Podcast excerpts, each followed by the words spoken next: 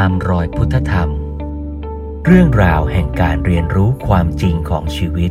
เพื่อการดำเนินชีวิตตามแนวพุทธธรรม ชวนร่วมเรียนรู้กับพระครูเมธังกร วัดยาณเวศกวัน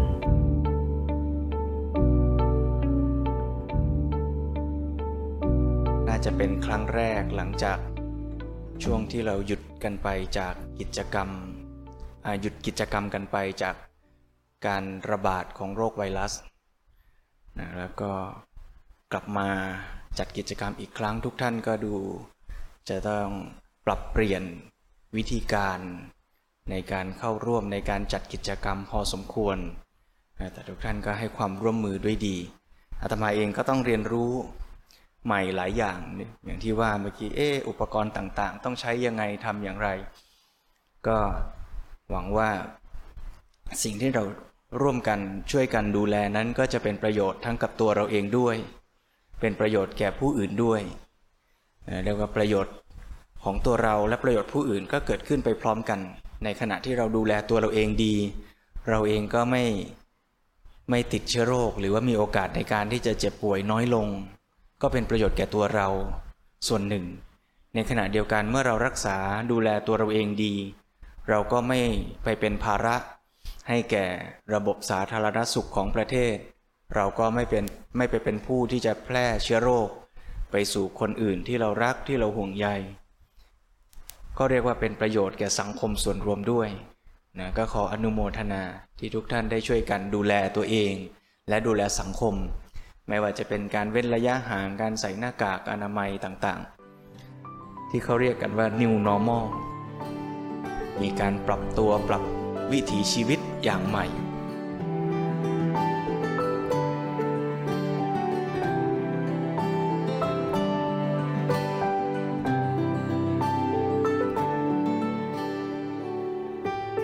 วันนี้ก่อนที่จะพูดในเรื่องของการปฏิบัติโดยทั่วไปก็อยากจะชวนโยมดูคำว่า new normal สักเล็กน้อย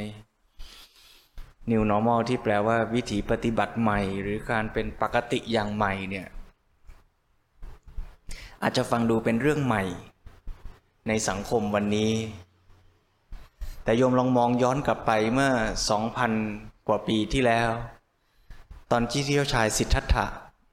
ประสูติในชมพูทวีป ในเวลานั้นเนี่ยสังคมอินเดีย สังคมชมพูทวีปเวลานั้น ก็มีธรรมดาที่ถือวันนะมีการบูชายันกันเป็นเรื่องปกติ แต่ความปกติของสังคมชมพูทวีปในเวลานั้นในสายตาของเจ้าชายสิทธัตถะเนี่ยพระองค์มองว่าความปกตินั้นเนี่ยมีบางอย่างผิดปกติ คือไม่ถูกต้อง สิ่งที่ดูเป็นปกติ แต่มันไม่ถูกต้อง เจ้าชายสิทธัตถะอยู่ในวังที่มีแต่ความสุขสบาย ระราชบิดานั้นจัดสรรวางระเบียบระบบต่างๆทำให้เจ้าชายสิทธัตถะไม่ต้องพบเจอกับความทุกข์ ไม่ต้องพบเจอกับความแก่ความเจ็บความตาย เจ้าชายสิทธัตถะเห็นสภาพอย่างนั้นเป็นปกติ แต่มันมีบางอย่างผิดปกติ เจ้าชายสิทธัตถะตั้งคำถาม ตรวจสอบ เอะใจ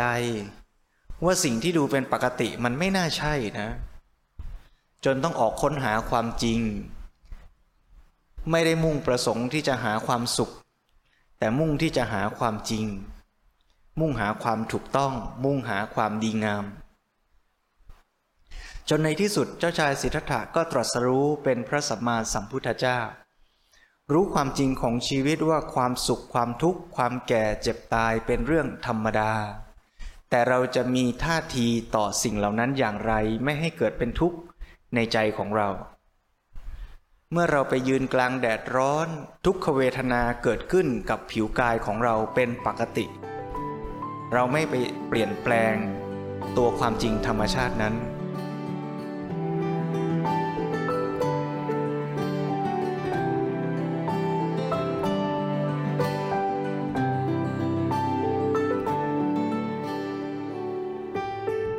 เมื่อร่างกายเราเติบโต อายุมากขึ้น ความชราความเสื่อมก็เกิดมีขึ้น ความปวดความเมื่อยเกิดขึ้น เป็นปกติตามธรรมชาติ แต่เราจะอยู่กับสภาวะนั้นโดยไม่ทำให้เกิดความทุกข์ทรมานใจ ไม่เกิดสภาวะบีบคั้นในใจเราได้อย่างไร ก็ด้วยการที่เรายอมรับความจริงโดยไม่ไปสร้างตัณหา ที่จะ พยายามเปลี่ยนแปลง ธรรมชาติให้ถูกใจเรา ถ้าเมื่อไหร่เราเกิดตัณหา แดดร้อนแต่เราอยากจะเย็น ร่างกายเสื่อมชรา แต่เราอยากที่จะหนุ่มสาว อยากที่จะใช้ร่างกาย เสพบริโภค ทางตาหูจมูกลิ้นกาย เมื่อความจริงและความต้องการในใจไม่ตรงกันก็เกิดเป็นความทุกข์บีบคั้น ที่เรียกว่าทุกขะอริยสัจในใจของเรา พระพุทธเจ้าสังเกตทุกขาอริยสัจที่เกิดขึ้น ศึกษาสังเกตเห็นการเกิดขึ้นว่า ทุกขาอริยสัจเกิดขึ้น เพราะมีสมุทยสัจจะความจริงอันเป็นเหตุให้ทุกเกิดขึ้นก็คือตัณหา ที่เราไปยึดและอยากให้สิ่งทั้งหลายเป็นไปอย่างที่ใจเราต้องการ อยากจะไม่แก่ อยากที่จะเย็นสบาย อยากจะให้ลูกเป็นไปอย่างใจ อยากที่จะให้อาหารมื้อนี้อร็ดอร่อย เมื่อเราอยากให้สิ่งทั้งหลายเป็นอย่างใจ ถ้ามันไม่เป็น เราก็ทุกข์แม้เราอยากให้มันเป็นอย่างใจแล้วมันเป็น มันก็เป็นแป๊บเดียว แล้วความเป็นอย่างนั้นก็สลายไป เราก็ทุกข์อยู่ดี อยากกินของอร่อย ถ้าไม่ได้กิน ก็ทุกข์เพราะว่าขัดใจ ถ้าอยากกินของอร่อยแล้วได้กิน แม้จะสุขขึ้น แป๊บหนึ่ง แต่ความสุขจากการได้กินของอร่อยก็ปรากฏอยู่กับเรา แป๊บเดียว แล้วความสุขจากการได้กินของอร่อย แค่ไม่กี่วินาที มันก็เสื่อมคลายหายไป เมื่อความสุขที่เราปรารถนาแม้ได้มา แต่ก็สลายหายไปในชั่วพริบตาเราก็ทุกข์อยู่วันยันค่ำอยากได้โทรศัพท์มือถือใหม่ ตอนอยากได้ยังไม่ได้ก็ทุกข์ เมื่อได้มาแล้ว สุขก็จริง แต่สุขแป๊บเดียว ที่เหลือจากนั้นก็จะต้องคอยระวังว่ามันจะหายไหม มันจะสูญเสียไป วันไหนที่โทรศัพท์เครื่องใหม่ตกลงพื้น ใจแป้ว ก็เป็นทุกข์เพราะไม่อยากให้มันสูญเสีย เพราะใจเราไปยึดไว้ว่าโทรศัพท์เครื่องนี้เป็นของเรา เราอยากให้มันสวยสดงดงาม และอยู่ในสภาพสมบูรณ์ตลอดไป เรายึดกับโทรศัพท์ฉันใดก็ยึดกับร่างกายฉันนั้น อยากให้ร่างกายนี้ เป็นสภาพสมบูรณ์อยู่กับเราตลอดไป ไม่อยากให้ตาย ไม่อยากให้เจ็บ วันไหนที่มันเสื่อมสภาพไม่สามารถตอบสนองความสุขอย่างนั้นให้เราได้ก็ทุกเมื่อพระพุทธเจ้าค้นพบความจริงอย่างนี้ก็พบต่อไปอีกว่า เมื่อละสมุทยสัจจะคือตัณหา ได้สิ้นเชิงแล้ว ทุกข์ก็ไม่เกิด แต่เน้นย้ำเสริมหน่อยหนึ่งว่า การพูดอย่างนี้ไม่ได้แปลว่าจะต้องไม่อยากอะไรเลย คือหมายถึงไม่อยากในลักษณะที่เป็นตัณหาที่มุ่งสนองตัวตนของเรา แต่พระพุทธเจ้า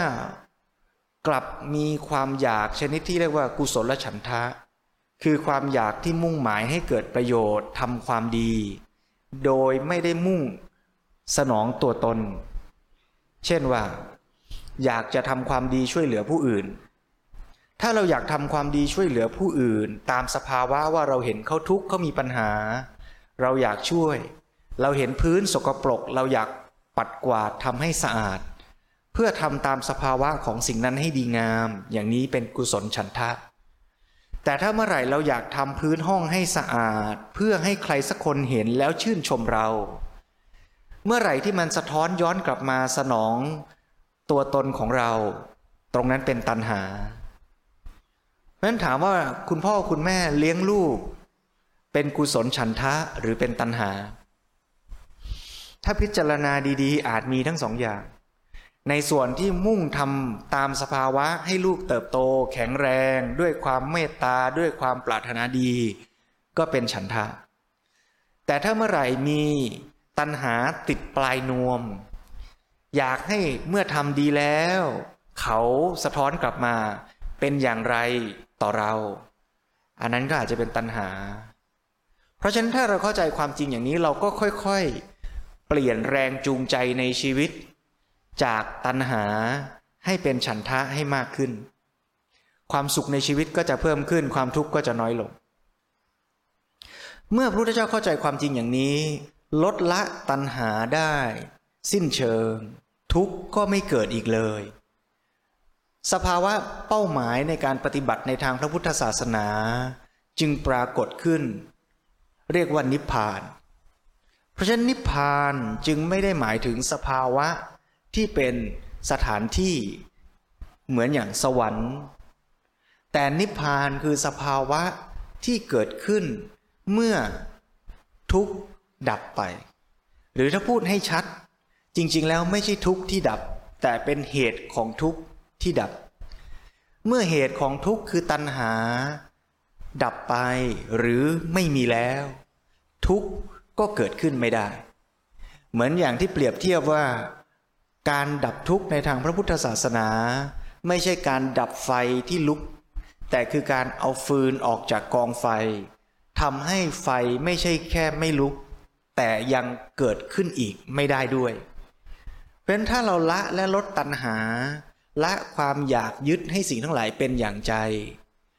ทุกข์ก็จะไม่เกิดขึ้น เราก็จะใช้ชีวิตเพื่อทำประโยชน์ ตามสภาวะที่ควรเป็น ดูแลร่างกาย ดูแลผู้คนรอบข้างทำกิจการงานหน้าที่ ให้เกิดประโยชน์เต็มที่โดยไม่ได้เอาตัณหาเป็นเครื่องล่อ ในการกระทำทั้งหลายของชีวิต สภาวะอย่างนี้ทุกไม่เกิดอีกเลย คือนิพพาน เมื่อพระพุทธเจ้าเข้าใจความจริงอย่างนี้แล้ว พระพุทธเจ้าจึงทรงค้นพบต่อไปด้วยว่า แล้ววิธีการดำเนินชีวิตอย่างไรเล่า จึงจะนำไปสู่สภาวะที่ว่าเมื่อสักครู่ได้ ก็คือสภาวะที่จะไม่มีตัณหาเกิดขึ้นจะไม่มีตัณหาไม่มีความอยากยึดในชีวิต พระเจ้าก็ทรงค้นพบว่า เพื่อจะให้ไปสู่เป้าหมายนั้นจะต้องดำเนินชีวิตด้วยวิถีทางอย่างใหม่ ตามแนวทางที่เรียกว่า ทางสายกลาง หรือมัชฌิมาปฏิปทาอันประกอบด้วยองค์ 8 ประการเมื่อดำเนินชีวิตตามองค์ประกอบ 8 อย่างนี้แล้วเนี่ยชีวิตจะไม่ไปเบียดเบียนคนอื่น ชีวิตจะไม่ไปคิดร้ายต่อคนอื่น ชีวิตจะไม่ไปพูดร้ายต่อคนอื่น ชีวิตจะไม่คิดในทางที่ร้าย ชีวิตจะมีสติมีความเพียรมีความตั้งมั่นในจิตใจ แล้วชีวิตนั้นก็จะค่อยๆเรียนรู้เข้าใจ มีความคิดความเข้าใจ การดำริคิดทำต่างๆ ต่อโลกตรงตามความเป็นจริง โดยไม่เอาตัวตน ไม่เอาอัตตา ไม่เอาตัณหาของตัวเองเป็นที่ตั้ง การดำเนินชีวิตตามองค์ประกอบ 8 อย่างนี้แหละ จึงเป็นแนวทางในการที่จะพาชีวิตของบุคคล ให้ไปสู่สภาวะ สิ้นทุกข์หรือสิ้นเหตุแห่งทุกข์ที่เรียกว่านิพพาน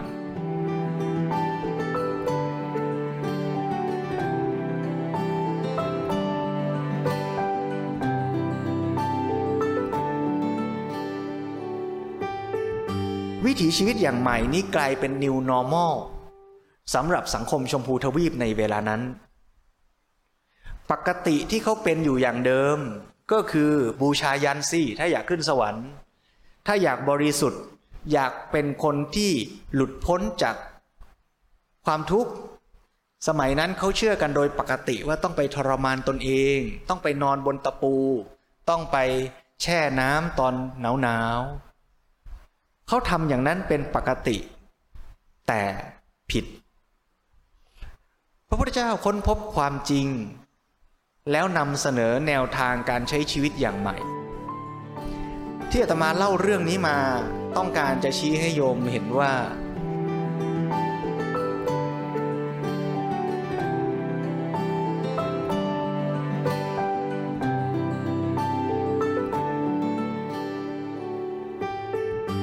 new normal เป็นสิ่งที่เราสร้างไม่ใช่เราถูกบังคับให้เป็น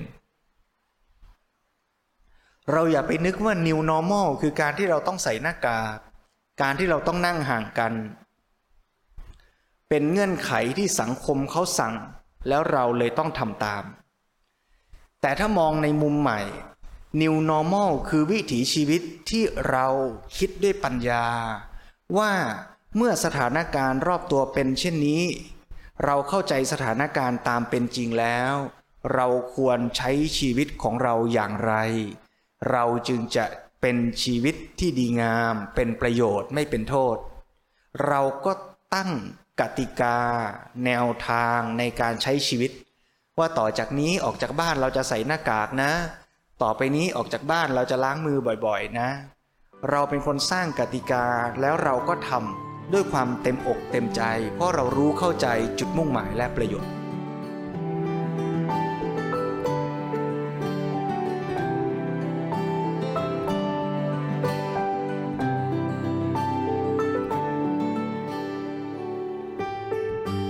เราเข้าใจหลักการนี้ลองขยายความเข้าใจไปอีกหน่อยหนึ่งเราลองมองดูชีวิตตัวเราที่ผ่านมาว่ามีอะไรไหมที่เราทำเป็นปกติ แต่มันผิด มันยังไม่ดี หรือมันดีขึ้นได้ คนบางคนบอกว่า โอ้ ฉันเป็นคนขี้หงุดหงิดปกติ ก็ปกติฉันเป็นอย่างเนี้ยบางคนบอกว่า โอ้ ก็ฉันปกติ ฉันก็พูดจา ผงผางอย่างนี้แหละเป็นปกติ แล้วเราก็อาจจะให้เหตุผลกับสิ่งที่เป็นปกติของตัวเราว่ามันดีด้วยนะ เพราะมันทำให้การงานสำเร็จลุล่วงดี มันทำให้การงานมีประสิทธิภาพ แต่ถึงวันหนึ่งถ้าเรากลับมาสังเกต เหมือนอย่างที่เจ้าชายสิทธัตถะสังเกต สถานการณ์ในพระราชวังของพระองค์ แล้วพบว่าสิ่งที่ดูเหมือนปกติมันมีอะไรบางอย่างบกพร่อง เราอาจจะพบว่า เอ๊ที่เราเป็นคนพูดจาผงผาง เป็นปกตินั้นน่ะ จริง ๆ มันมีบางอย่างบกพร่อง มันส่งผลเสียทำให้ใจเรารุ่มร้อน มันส่งผลเสียทำให้คนรอบตัวที่เรารัก เสียใจ เมื่อเราเริ่มสังเกตและรู้ตัว เราจะกลับมาเปลี่ยนแปลงตัวเอง ตั้งเป้าหมายใหม่ แล้วก็ตั้งมาตรฐานชีวิตใหม่ ก็จะเกิดเป็น new normal สำหรับชีวิตเรา ถ้าเราลองพิจารณาทบทวนชีวิตอย่างนี้เนืองๆทุกวันทุกวัน เราก็จะมี new normal มี new ตัวเราคนใหม่ ที่ดีขึ้นกว่าเดิมทุกวันทุกวัน ตรงกันข้ามถ้าใครที่พร่ำบอกตัวเอง หลอกตัวเอง ว่าชีวิตฉันนี้ดีที่สุดแล้ว ฉันเป็นคนบริสุทธิ์แล้ว ฉันดีที่สุดได้แค่นี้แหละ คนนั้นก็จะด้อยโอกาสในการพัฒนาตนเอง เพราะฉะนั้นช่วงนี้ก็ถือเป็นโอกาสดีเพิ่งเข้าพรรษามาได้ไม่กี่วันอาตมาก็อยากเชิญชวนญาติโยมได้ลองกลับมาทบทวนตัวเรา ว่าชีวิตที่เราใช้ผ่านมา หลายสิบปีแล้ว มีอะไรบ้างไหมที่เราทำเป็นปกติ แต่มันยังบกพร่องอยู่ มันยังดีขึ้นกว่าเดิมได้ เราลองมาตั้งใจ พัฒนาตัวเรา สร้าง new normal วิถีชีวิตใหม่สำหรับตัวเราเอง ใครเป็นคนขี้หงุดหงิดต่อไป ฉันจะเป็นคนไม่หงุดหงิดเป็นปกติได้ไหม ใครเป็นคนตื่นสายเป็นปกติ ต่อไปนี้ฉันจะเริ่มตื่นเช้าเป็นปกติใหม่ของฉัน ใครที่เป็นคนที่นอนดึกเป็นปกติ ไม่ออกกำลังกายเป็นปกติ ถ้าเมื่อไหร่เราเริ่มเห็นว่ามันปรับปรุงและดีขึ้นกว่านั้นได้ เราก็จะสร้างมาตรฐานชีวิตใหม่ เออต่อไปเราจะนอนเร็วขึ้น ตื่นเช้าขึ้น ต่อไปเราจะออกกำลังกายเป็นปกติ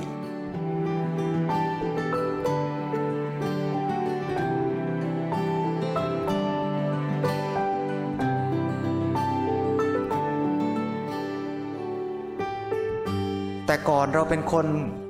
จะไปไหนเราก็ดื่มน้ำเป็นขวดพลาสติก เป็นปกติ วันหนึ่งเราก็มาทบทวน เออ ถ้าเรากินอย่างนี้ทุกวันทุกวันเราสร้างขยะพลาสติก เยอะแยะเลย บกพร่องและไม่ดีละเราเปลี่ยนแปลงดีกว่า ต่อไปเราเอากระบอกน้ำเราเอาแก้วน้ำติดตัวไปด้วยเวลาจะออกจากบ้าน ไปไหนเราก็กดน้ำดื่มหรือเติมน้ำจะได้ลดการสร้างขยะพลาสติก เมื่อเราพิจารณารายละเอียดของชีวิตมากขึ้นมากขึ้น เราจะค่อยๆ เปลี่ยนแปลงและพัฒนา ทุกๆองค์ประกอบย่อยๆ ในชีวิตของเรา เราก็เท่ากับค่อยๆ สร้าง new normal ใหม่ ในชีวิตของเราไปเรื่อยๆ new normal ที่ดี มันจะทำให้ชีวิตเราเองในฐานะปัจเจกบุคคลก็ดีด้วย แล้วมันก็จะส่งผลต่อสังคมรอบข้างด้วย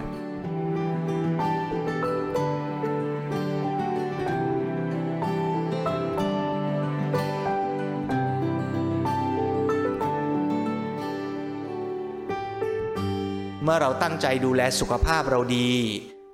แต่ก่อนเรากินอาหารมันมันกินอาหารอร่อยอร่อย แต่ไม่ดีต่อสุขภาพเป็นผลเสียต่อตัวเรา แล้วถ้ามองให้กว้างออกไปมันก็เป็นผลเสียต่อสังคม เพราะเมื่อเราป่วยเราก็เป็นภาระต่อระบบสาธารณสุขของประเทศ แต่ถ้าเราดูแลตัวเองดี ทุกคนประชาชนในประเทศไทยดูแลตัวเองดี สุขอนามัยดีโรคอ้วนก็ลดลง โรคความดันก็ลดลง การจะต้องไปสั่งยา ความดัน สั่งยาลดคอเลสเตอรอลก็ลดลง เศรษฐกิจก็ดีขึ้น หมอพยาบาลก็มีเวลาที่จะไปทำงาน เชิงรุกเข้าไปดูแลผู้คนในบ้าน ให้เขาไม่ป่วยมากขึ้น ทุกวันนี้หมอพยาบาลทำงานดูแลคนที่ป่วยแล้ว ไม่มีเวลาไปทำให้คนไม่ป่วย ก็เลยต้องรอให้คนป่วยซะก่อน แล้วก็มารักษาเยียวยาดูแลกัน เพราะฉะนั้นถ้าเราช่วยกันก็เท่ากับเราดูแลตัวเองด้วย เราดูแลสังคมด้วย ถ้าเราดูแลตัวเองดีในการขับรถขับราให้ปลอดภัยทำตามกฎจราจร ก็เท่ากับเราดูแลผู้คนที่ร่วมจราจรไปในบนท้องถนนเดียวกันกับเราให้ปลอดภัยด้วย เมื่อเราดูแลสุขภาพตัวเองดี ใส่หน้ากากอนามัยทำให้เราไม่ติดเชื้อโรคโดยง่าย ก็เท่ากับเราดูแลคนอื่น ให้ลดโอกาสในการที่จะแพร่เชื้อซึ่งกันและกันในเวลาเดียวกัน ถ้าเราเข้าใจอย่างนี้ new normal ก็จะเป็นสิ่งที่เกิดด้วยปัญญาของเรา ไม่ใช่เป็นสิ่งที่เราถูกกระทำให้ต้องจำใจเปลี่ยนแปลงและปฏิบัติ แต่เกิดขึ้นจากการที่เราใส่ใจสังเกต สิ่งที่เป็นอยู่ในปัจจุบันตามเป็นจริง เออ ตอนนี้สถานการณ์โรคระบาดมันเป็นอย่างนี้ข้อมูลเป็นอย่างนี้ เราควรใช้ชีวิตอย่างไร เมื่อเรากลับมาคิดพิจารณาด้วยเหตุด้วยผล New Normal ที่ดีจะเกิดขึ้น เมื่อเรากลับมาพิจารณาว่าเราเป็นคนมีลักษณะนิสัย ข้อดีข้อเสียอย่างไร พอรู้ตัว เออ เราน่าจะปรับปรุงตรงนี้นะเเราก็จะตั้ง New Normal ขึ้นมา เมื่อเรากลับมาพิจารณาว่า เอ๊การใช้ชีวิตของเราลักษณะนิสัยของเรามันส่งผลต่อผู้คนรอบข้าง การใช้ขวดพลาสติกของเราส่งผลต่อผู้คนรอบข้าง และสิ่งแวดล้อม เราก็กลับมาเปลี่ยนแปลง เกิด new normal การใช้ชีวิตอย่างใหม่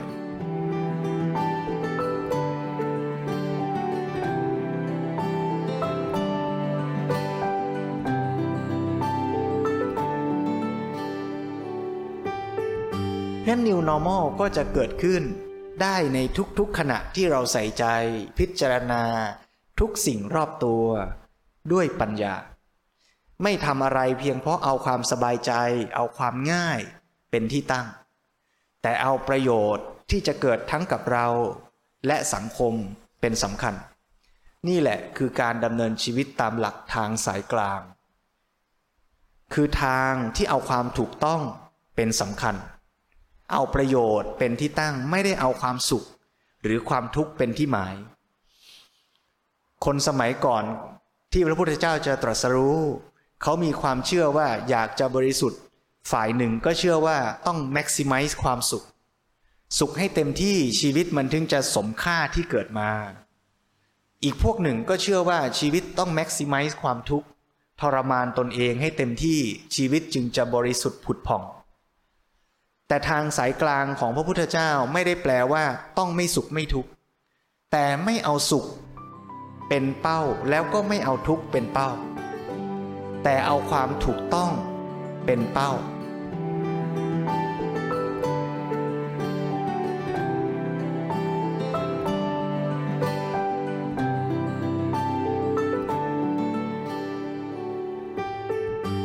ความถูกต้องที่ตรงกับธรรมชาตินั่นแหละ ถ้าเดินตรงนั้นน่ะเรียกว่ากลาง ถ้ามากหรือน้อยไปจากนั้นไม่กลาง ยกตัวอย่าง ช่วงไวรัสระบาดพระว่างงาน ไปไหนไม่ได้ อยู่วัด ดูแลกุฏิยกต้นไม้ ย้ายต้นไม้ ขนทราย รอบกุฏิเลยโยม วันหนึ่งลดน้ำต้นไม้โยมเคยลดน้ำต้นไม้ไหมอ่า ตักน้ำเป็นขันเนี่ยลดน้ำต้นไม้โยมเคยสงสัยไหมว่า ต้นไม้ต้นเนี้ย ต้องลดกี่ขันดี เอ๊ะถ้าลดหนึ่งขัน พออย่างเอ๊ะหรือเอาสองขันดี อีกสักขันดีไหมเอ๊ะหรือจะมากไป เคยสงสัยไหม เราจะรู้ได้ยังไงว่าต้นไม้ต้นนี้วันนี้ เราควรลดน้ำกี่ขัน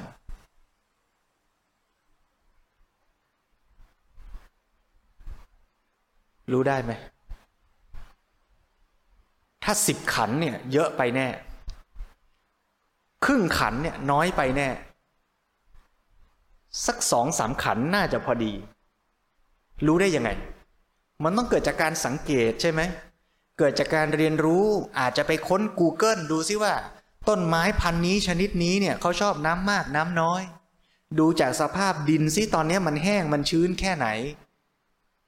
แล้วประมวลผลจากทั้งความรู้ที่มีประสบการณ์การสังเกต แล้วใช้ปัญญาพิจารณา มันจะมีคำตอบว่าที่เหมาะสมที่สุด อาจจะเป็นสามขัน ถ้าธรรมชาติโดยเหตุผลทั้งหมด มันต้องการสามขัน ต้นไม้ต้นนี้เขาต้องการสามขันสามขันน่ะคือทางสายกลางที่ตรงตามธรรมชาติ ถ้าเราลดน้อยกว่าสามขัน ไม่กลาง ถ้าเกินไปกว่าสามขันไม่กลาง เพราะฉะนั้นคำว่าทางสายกลางไม่ได้แปลว่า กลางระหว่างช้อยสองช้อยอะไรก็ได้ ที่เราคิดขึ้นมา หรือสังคมบอก แต่คำว่ากลางหมายถึงพอดี ตรงเป๊ะ กับเหตุปัจจัยตามธรรมชาติ ว่าต้นไม้เขาต้องการสามขัน ถ้าเราลดได้สามขันนั่นแหละคือทางสายกลาง เลี้ยงลูก กินข้าว ควรกินกี่คำดี กี่จานดี กินเยอะไปไม่กลาง กินน้อยไปไม่กลาง ต้องสังเกตรู้เหตุปัจจัยจริง ๆ ว่าวันนี้สภาพร่างกายเราเป็นยังไงอาหารชนิดนี้เหมาะกับเราไหมกินไปแล้วส่งผลยังไงกับร่างกาย ใช้ปัญญาพิจารณาถี่ถ้วน มันจะรู้ความจริงตรงตามธรรมชาติ ว่าเท่าไหร่พอดี ถ้ากินเท่านั้นน่ะทางสายกลาง กินน้อยไปหวังจะให้คนเขายกย่องว่าโอ้โหเรานี่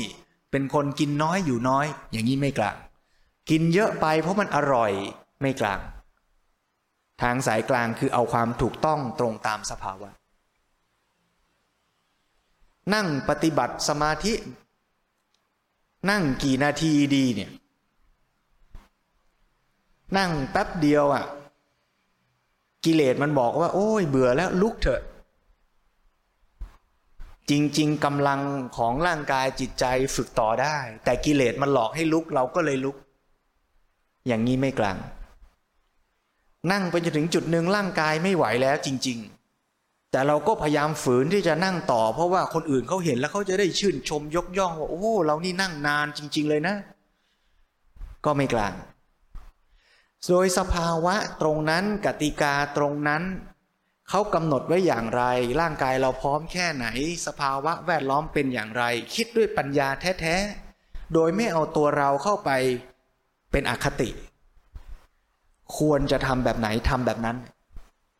เมื่อทำตามปัญญาอย่างที่สุดแล้วนะ่ะตรงนั้นแหละทางสายกลาง เพราะฉะนั้นจะเห็นว่าคนจะดำเนินชีวิตตามหลักทางสายกลางได้จริงเนี่ยมันหมายถึงทุกทุกย่างก้าวในชีวิตเลยนะ นั่งตรงเนี้ย นั่งตรงตามสภาวะไหม ถ้านั่งแบบนี้ อาจจะปวดหลัง แต่ถ้านั่งตรงพอดี อาจจะไม่ปวดหลัง เพราะฉะนั้นเราถ้าเรามาสังเกตเราจะพบว่า สิ่งที่พอดีตามสภาวะ แม้แต่ท่านั่ง แม้แต่การหายใจ แบบไหนที่มันตรงตามธรรมชาติ ที่พอดี ร่างกายเราเนี่ยนั่งแบบไหนพอดี พูดกับผู้คนพูดแบบไหนพอดีในสถานการณ์นั้นๆ พูดมากไปไม่ดี พูดน้อยไปไม่เกิดประโยชน์ พูดด้วยคำแบบนี้ไม่ดี พูดด้วยคำแบบหนึ่งดี เพราะฉะนั้นอะไรก็ตามที่เราจะลงมือกระทำเราคิดถึงเหตุถึงผลตามเหตุปัจจัยจริง ๆ ของธรรมชาติ ว่าอะไรที่มันดีตรงตามธรรมชาติตรงนั้น แล้วจะเกิดประโยชน์ที่สุด เหมือนอย่างรดน้ำต้นไม้ กี่ขันดี ถ้าเรารู้ด้วยปัญญาแล้วลงมือทำได้ตามนั้น นั่นแหละคือการดำเนินชีวิตตามหลักทางสายกลางแล้วอะไรที่มันยังไม่กลางในชีวิตเรา มันยังไม่ถูกต้องตามธรรม ก็ค่อยๆ ปรับ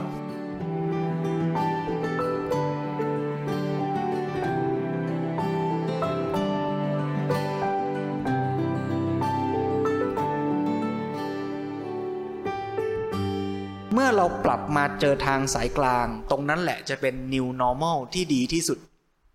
ที่เราจะเป็นได้ ปกติเราลดน้ำต้นเนี้ย ขันเดียวตลอดเลย น้อยไป พอวันหนึ่งรู้ความจริงว่าเขาต้องการสามขันเราเปลี่ยนใหม่ ต่อไปนี้จะลดวันละสามขันแล้ว นี่แหละคือ new normal และเป็น new normal ที่เป็นทางสายกลาง เป็นไปได้ไหมว่าที่เราดำเนินชีวิตกันอยู่ทุกวันนี้มันไม่ใช่ทางสายกลาง เราอาจจะกินเยอะไป เราอาจจะทำงานมุ่งหวังเงินทองมากไป เราอาจจะให้เวลากับครอบครัวน้อยไป เราอาจจะออกกำลังกายน้อยไป เราอาจจะดูแลใจเราน้อยไป เราอาจจะพูดกับผู้คนบางคนมากไป เราอาจจะเอาแต่ใจมากไป เราอาจจะเห็นแก่ตัวมากไป เราอาจจะดูแลโลกและสิ่งแวดล้อมน้อยไป ถ้าเรากลับมาพิจารณาทั้งหมดทั้งปวงในชีวิต แล้วค่อยๆ ตรงไหนที่เราสังเกตเห็นเราค่อยๆ ปรับ ให้มันเข้าสู่สภาวะที่ตรงตามเหตุปัจจัยตามธรรมชาติที่ดีที่สุด เราก็จะได้ทางดำเนินชีวิตใหม่ วิถีชีวิตใหม่ที่เป็นทางดำเนินชีวิตที่ตรงตามหลักทางสายกลาง ถ้าเราดำเนินชีวิตแต่ละขณะให้ตรงกับทางสายกลาง คือทางที่ดีตามสภาวะเป็นจริง พอดีตามหลักธรรมชาติ เป็นประโยชน์กับตัวเราและสังคม ได้มากเท่าไหร่ โอกาสเกิดทุกข์ในชีวิตก็จะน้อยลงเท่านั้น โอกาสที่จะถึงที่สุด แห่งการปฏิบัติในทางพระพุทธศาสนา คือการบรรลุพระนิพพาน ซึ่งมีความหมายคือการดับ เหตุแห่งทุกข์ ก็จะเกิดขึ้น ด้วยการลงมือปฏิบัติและดำเนินชีวิตจริง ๆ ของเราทุกขณะ ไม่ได้หมายเอาเฉพาะเวลานั่งสมาธิ หรือเวลาเดินจงกรมแต่ทุกขณะจริง ๆ ไม่ว่าจะเดินไปกินข้าว ไม่ว่าจะนั่งฟังธรรม ไม่ว่าจะกินอาหาร ไม่ว่าจะเลี้ยงลูก ไม่ว่าจะขับรถ ทุกขณะคือแบบฝึกหัด ที่จะทำให้เราได้ฝึกดำเนินชีวิตตามหลักทางสายกลาง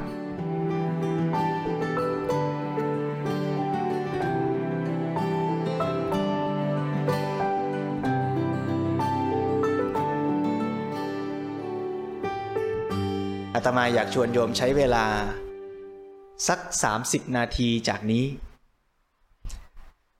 ลองอยู่กับตัวเราเอง ฝึกปฏิบัติ ให้เราดำเนินชีวิต 30 นาทีนี้ตามหลักทางสายกลาง ลองสำรวจตัวเองว่ามีอะไรที่มันไม่กลางไม่ถูกต้อง เช่น นั่งอยู่ตอนนี้รู้สึกว่าไหลเกรงพูดพูดไปไหลเกรงเกรงเนี่ยไม่สบาย ไม่ดีตามธรรมชาติและส่งผลเสียต่อร่างกาย พอรู้ตัวปุ๊บ ค่อยๆคคลาย พอคลายมาอยู่ในสภาวะอันใหม่ อันนี้ดูท่าทางจะเหมาะตามธรรมชาติแล้ว ไม่ต้องยกเกรงแต่ผ่อนคลายสบาย อันเนี้ยดูเหมาะกับธรรมชาติ ตอนแรกอะไม่กลาง ตอนเนี้ยดูจะใกล้กลางมากขึ้น เหมาะกับธรรมชาติมากขึ้น ตอนแรกหายใจทีๆหายใจไม่ลึก รู้สึกเหนื่อย ไม่สบาย พอรู้ตัวปุ๊บผ่อนคลาย ไม่ต้องเกรงไม่ต้องตื่นเต้น สภาวะการหายใจก็ผ่อนคลาย สอดคล้องกับธรรมชาติที่ร่างกายควรจะเป็นมากขึ้น ก็เกิดสภาวะการหายใจที่เป็นปกติใหม่ เป็น new normal ใหม่ ที่เกิดจากการใส่ใจใช้ปัญญา พิจารณา ชีวิตในปัจจุบันขณะตามเป็นจริง เมื่อใจเรามีกิเลสเข้ามา รู้สึกหงุดหงิด รู้สึกเบื่อ ก็รู้ตามสภาวะว่าสภาวะ เช่นนั้น เป็นอกุศล ไม่ดี สภาวะที่ดีตามธรรมชาติไม่ควรบีบคั้น ไม่ควรรุ่มร้อนอย่างนั้น เมื่อเรารู้ตัวมีสติ สภาวะ เบื่อหน่าย หงุดหงิด ค่อยๆคคลายตัวไป จิตใจเป็นกุศล ผู้ปฏิบัติก็รู้ด้วยตัวเองว่า สภาวะเป็นกุศลเช่นนี้แหละ เหมาะสมสอดคล้องตามธรรมชาติ สภาวะหงุดหงิด โมโหตอนแรก ไม่ดีเลย เมื่อรู้ตัวอย่างนี้ สภาวะจิตใจก็จะปรับตัวเข้าสู่ สภาวะปกติใหม่ ที่ไม่เป็นอกุศล ไม่หงุดหงิด ไม่เบื่อหน่าย เป็นสภาวะที่ผ่องใส ตื่นตัว สดชื่น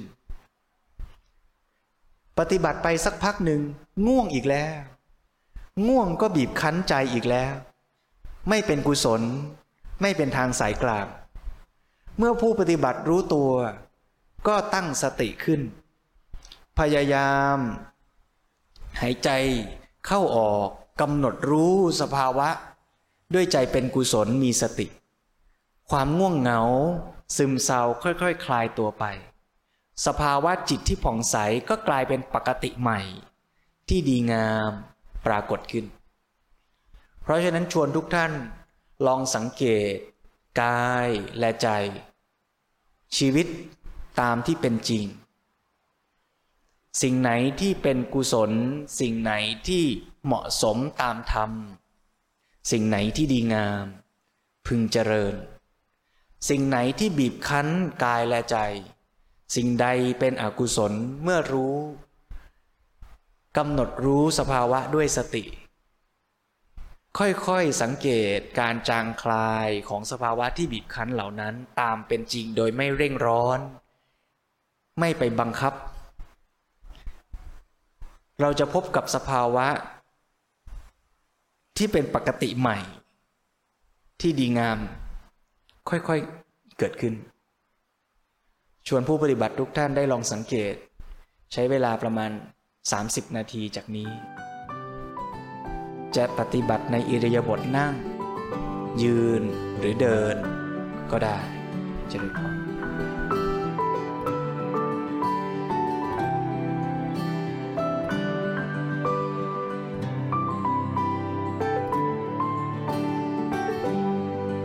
ตามรอยพุทธธรรม เรื่องราวแห่งการเรียนรู้ความจริงของชีวิต เพื่อการดำเนินชีวิตตามแนวพุทธธรรม